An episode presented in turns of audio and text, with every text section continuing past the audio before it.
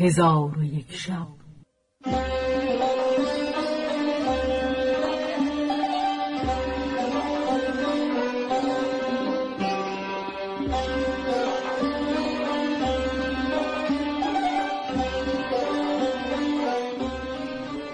داستانهایی برآمده از ژرفای تاریخ و تمدن و فرهنگ مشرق زمین.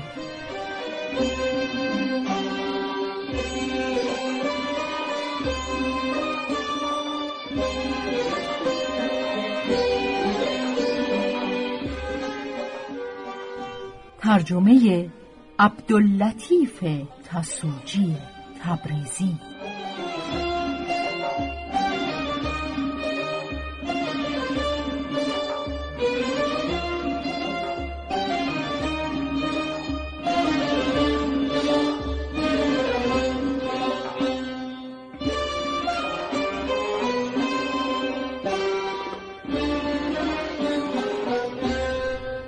چون شب بیست و نهم برآمد.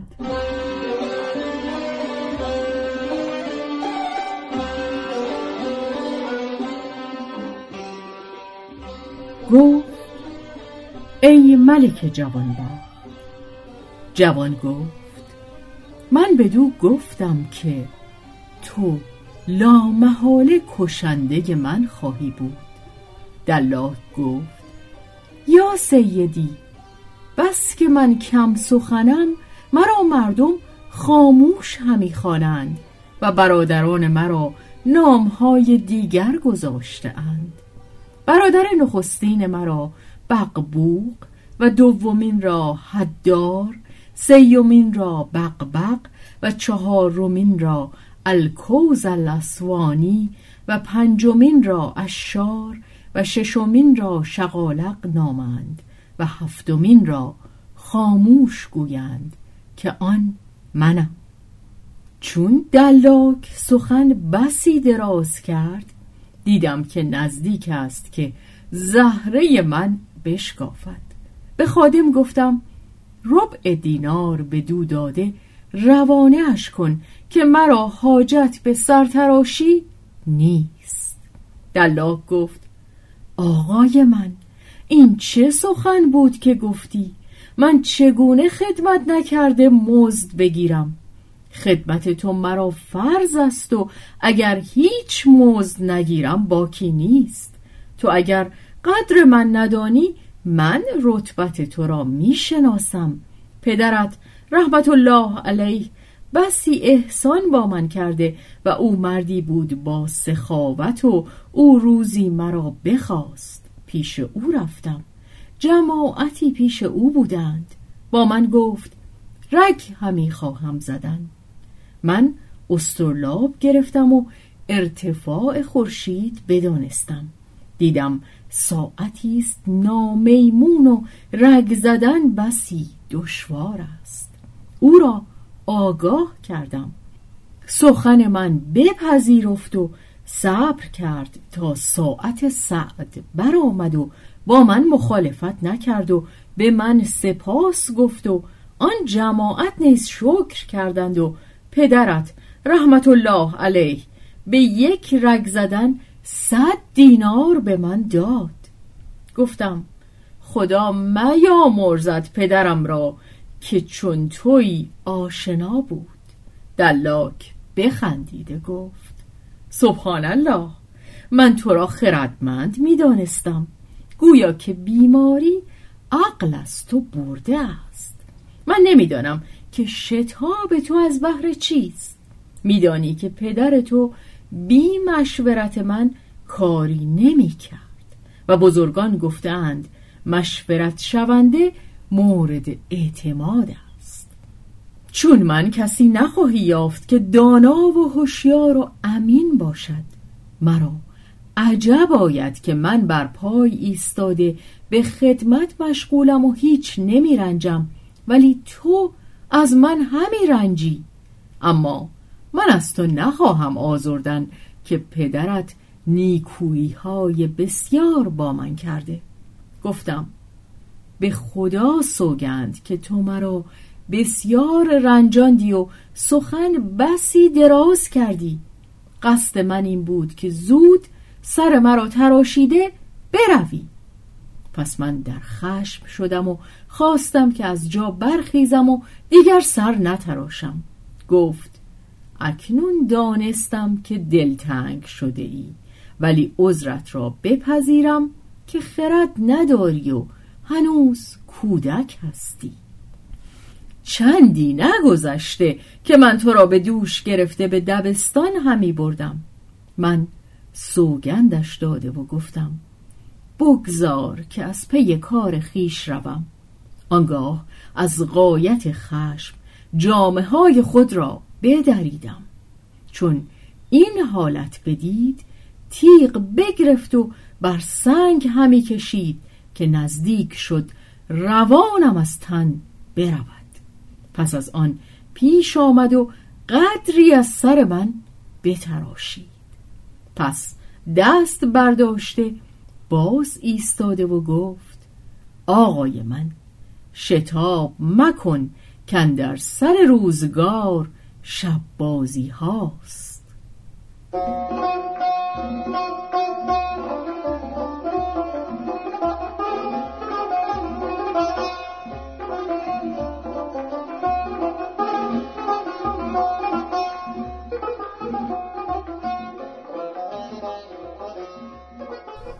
پس از آن گفت آقای من گمان ندارم که تو رتبت من بشناسی. مرا دست به سر پادشاه و امیر و وزیر و حکیم و فقیه همی شاید و شاعر در مدح امثال من گفته است. این صنعت شایان که به دست است مرا هان زن نبری که از او شکست است مرا. بر تارک سروران همیرانم تیغ. سرهای ملوک زیر دست است مرا. گفتم بیهوده گویی بس کن که مرا دلتنگ کردی و خاطرم بیازردی. گفت گمان دارم که شتاب داری. گفتم آری آری آری. گفت آرام بگیر که شتاب شعار شیطان است و سبب پشیمانی و ناامیدی است. و پیغمبر علیه السلام فرموده که بهترین کارها آن است که در آن درنگ باشد و به خدا سوگند که من از کار تو به ری بندر شدم. باید سبب شتاب با من بازگویی. بیم دارم که کار خوبی نباشد. هنوز سه ساعت به وقت نماز مانده. پس در خشم شد و استره بیانداخت و استرلاب بگرفت و روی بر آفتاب ایستاد زمانی نگاه کرده گفت که سه ساعت بی کم و زیاد به وقت نماز مانده. من به خاموشی سوگندش دادم. باز استره بگرفت و بدانسان که نخست بر سنگ کشیده بود باز بر سنگ همی کشید و پی در پی سخن همی گفت تا اینکه قدری نیز از سر من بتراشید و گفت که من از شتاب تو بسی ملولم. اگر مرا از سبب آن آگاه می کردی سود تو در آن بود و پدرت نیز مرا از کارهای خود آگاه می کرد چون من دانستم که مرا خلاصی از او محال است با خود گفتم که هنگام نماز نزدیک شد. من اگر پیش از آن که مردم از مسجد بدرآیند بدانجا نروم دیگر پس از ظهر مرا به معشوقه راهی نخواهد بود. پس او را سوگند دادم که بیهودگویی ترک کند و گفتم که به خانه یکی از یاران مهمان خواهم رفت. چون حکایت مهمانی شنید گفت امروز عجب روزی از تو به من رفت که من دیروز جمعی از دوستان خود را مهمان خواسته بودم. اکنون به یادم آمد که بهر ایشان تهیه زیافت ندیده اما در نزد ایشان شرمسار خواهم شد. گفتم از این کار ملول مباش. من خود مهمانم. تو مرا خلاص کن. آنچه که در خانه من خوردنی مهیا کرده اند به تو می‌دهم گفت خدا تو را پاداش نیکو دهاد. بازگوی که بهر میهمانان من چه در خانه داری؟ گفتم پنج ظرف تعام است و ده جوجه سرخ کرده اند و بره بریان شده هست. گفت بگو حاضر سازند تا به عیان ببینم. گفتم همه آنها را حاضر آورند. چون بدید گفت شراب نیز همی خواهم. گفتم شراب نیز آوردند. گفت آقای من. چیزی بر جای نماند مگر اود پس گفتم صندوقچه آوردند که اود و انبر و مشک به صندوقچه اندر مساوی پنجاه دینار بود. آنگاه تیغ فرو هشت و اود و مشک و انبر را یک یک از صندوقچه به در آورده به این روی آن روی همی گردانید و به دقت مشاهده کرده به صندوقچه باز میگذاشت. چندان که من از زندگی سیر شدم و نزدیک شد که روانم از تن برود و وقت از سینه من تنگتر شد. او را به پیغمبر اسلام سوگند دادم که تمامت سر من بتراشد.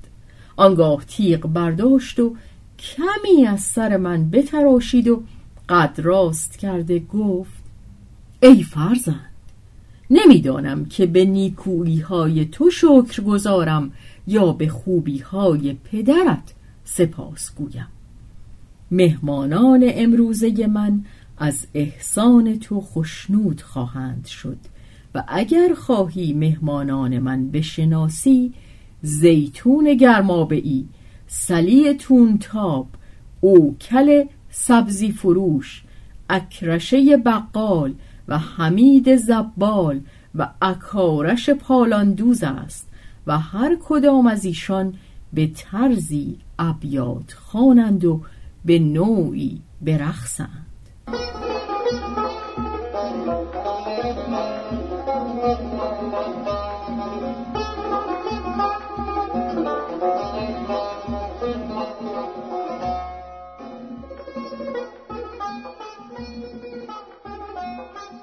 من سخن دراز کردن دوست ندارم و کارهای ایشان یک یک نتوانم شمرد. اما مختصری بازگویم که گرمابعی مردی است عدی. این شعر همی خواند. اگر نزد آن دختر نروم او به خانه من می آید. و اما زبال مردی است ظریف. همی رقصد و همی گوید نانی که نزد زن من است در صندوق نیست. هر یکی از یاران را زرافتی است که در دیگری یافت نمی شود. اگر تو به نزد ما آیی و پیش یاران خود نروی از برای تو بسی خوشتر است. تو از بیماری برخواسته ای و بیم آن دارم که در میان یاران تو یکی پرگو باشد که از پر گفتن تو را بیازارد.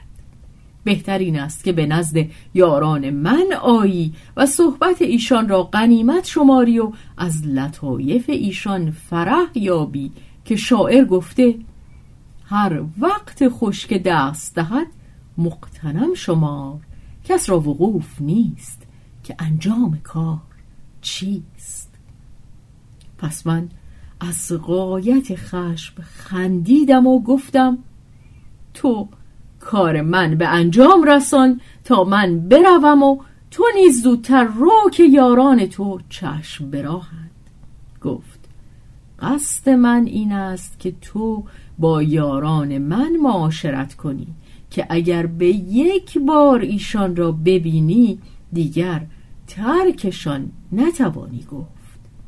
گفتم مرا فرض است که یک روز یاران تو را دعوت کنم ولی امروز پیش یاران خود بایدم رفت. گفت اکنون که قصد تو این است صبر کن تا من این خوردنی ها را که تو احسان کرده ای به خانه برم تا یاران من بخورند و من خود به پیش تو باز آمده به هر جا که خواهی رفت با تو بیایم. گفتم تو به نزد یاران خود رو و با هم به صحبت مشغول شوی. مرا نیز بگذار که به پیش یاران خود روم. گفت من نخواهم گذاشت که تو تنها روی. تو در همه جا از باخرد مردی ناچاری و از من فرزانه تر کس نخواهی یافت. گفتم جایی که من می‌روم دیگری نتواند آمد. گفت گمان دارم که با زنی وعده اندر میان دارید وگرنه من از همه کس سزاوارترم که با تو بیایم و مرا بیم از آن است که پیش زنی بروی که نامناسب باشد و در آنجا کشته شوی. این شهر بغداد است و بسی فتنه اندر زیر سر دارد. همه کس نتواند که در این شهر همه کار کند. خاصه در این روز. من گفتم ای شیخ بدفال این سخنان چیست که با من همی گویی؟ چون خشم زیاد من بدید زمانی سخن نگفت و تمامت سر من بتراشید.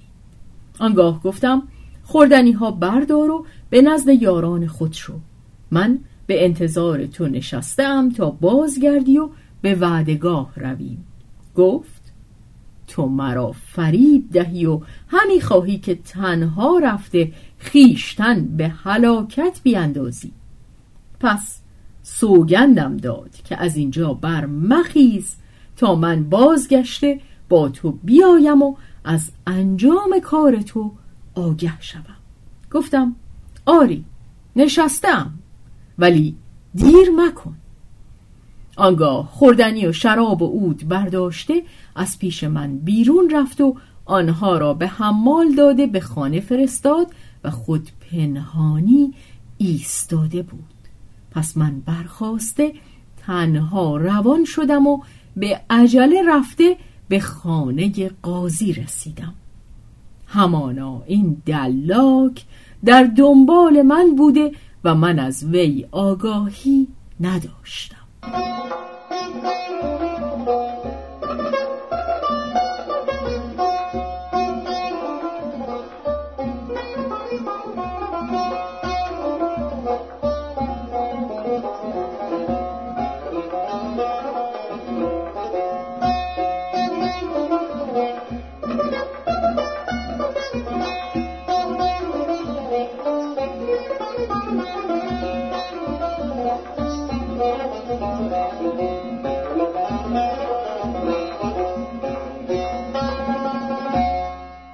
چون دیدم که در خانه قاضی باز است به خانه اندر شدم.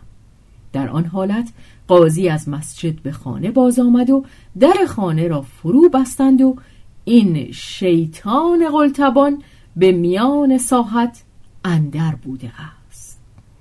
قضا را از کنیزکان قاضی گناهی سر زده بود. قاضی به گوشمال او برخواسته تازیانه برو زد. فریاد از کنیزک بلند شد. این دلاک را گمان اینکه مرا همی زنند و فریاد من است که بلند همی شود. آنگاه فریاد برآورد و جامعه های خود بدرید و در خانه بگشود و در برابر در ایستاده خاک بر سر کنان از مردم دادرسی می کرد و می گفت القیاس که خاجه من به خانه قاضی کشته شد. پس از آن به سوی خانه من رفته خانگیان مرا خبر داد و خود پیش افتاده غلامان و خانگیان من به دنبال او و مردم محله به دنبال ایشان بیامدند و و فریاد ای داد بیداد که آقا را کشتند به آسمان برمی شد و بدین سان همی آمدند تا به در خانه قاضی گرد آمدند. قاضی هراسان به در آمده چون گروه گروه مردم را در آنجا یافت. به حیرت اندر شد و سبب باز پرسید غلامان من گفتند تو خاجه ما را کشته ای قاضی پرسید که خاجه شما کیست و به چه گناه او را کشته ام چون قصه به دینجا رسید بامداد شد و شهرزاد لب از داستان فرو بست.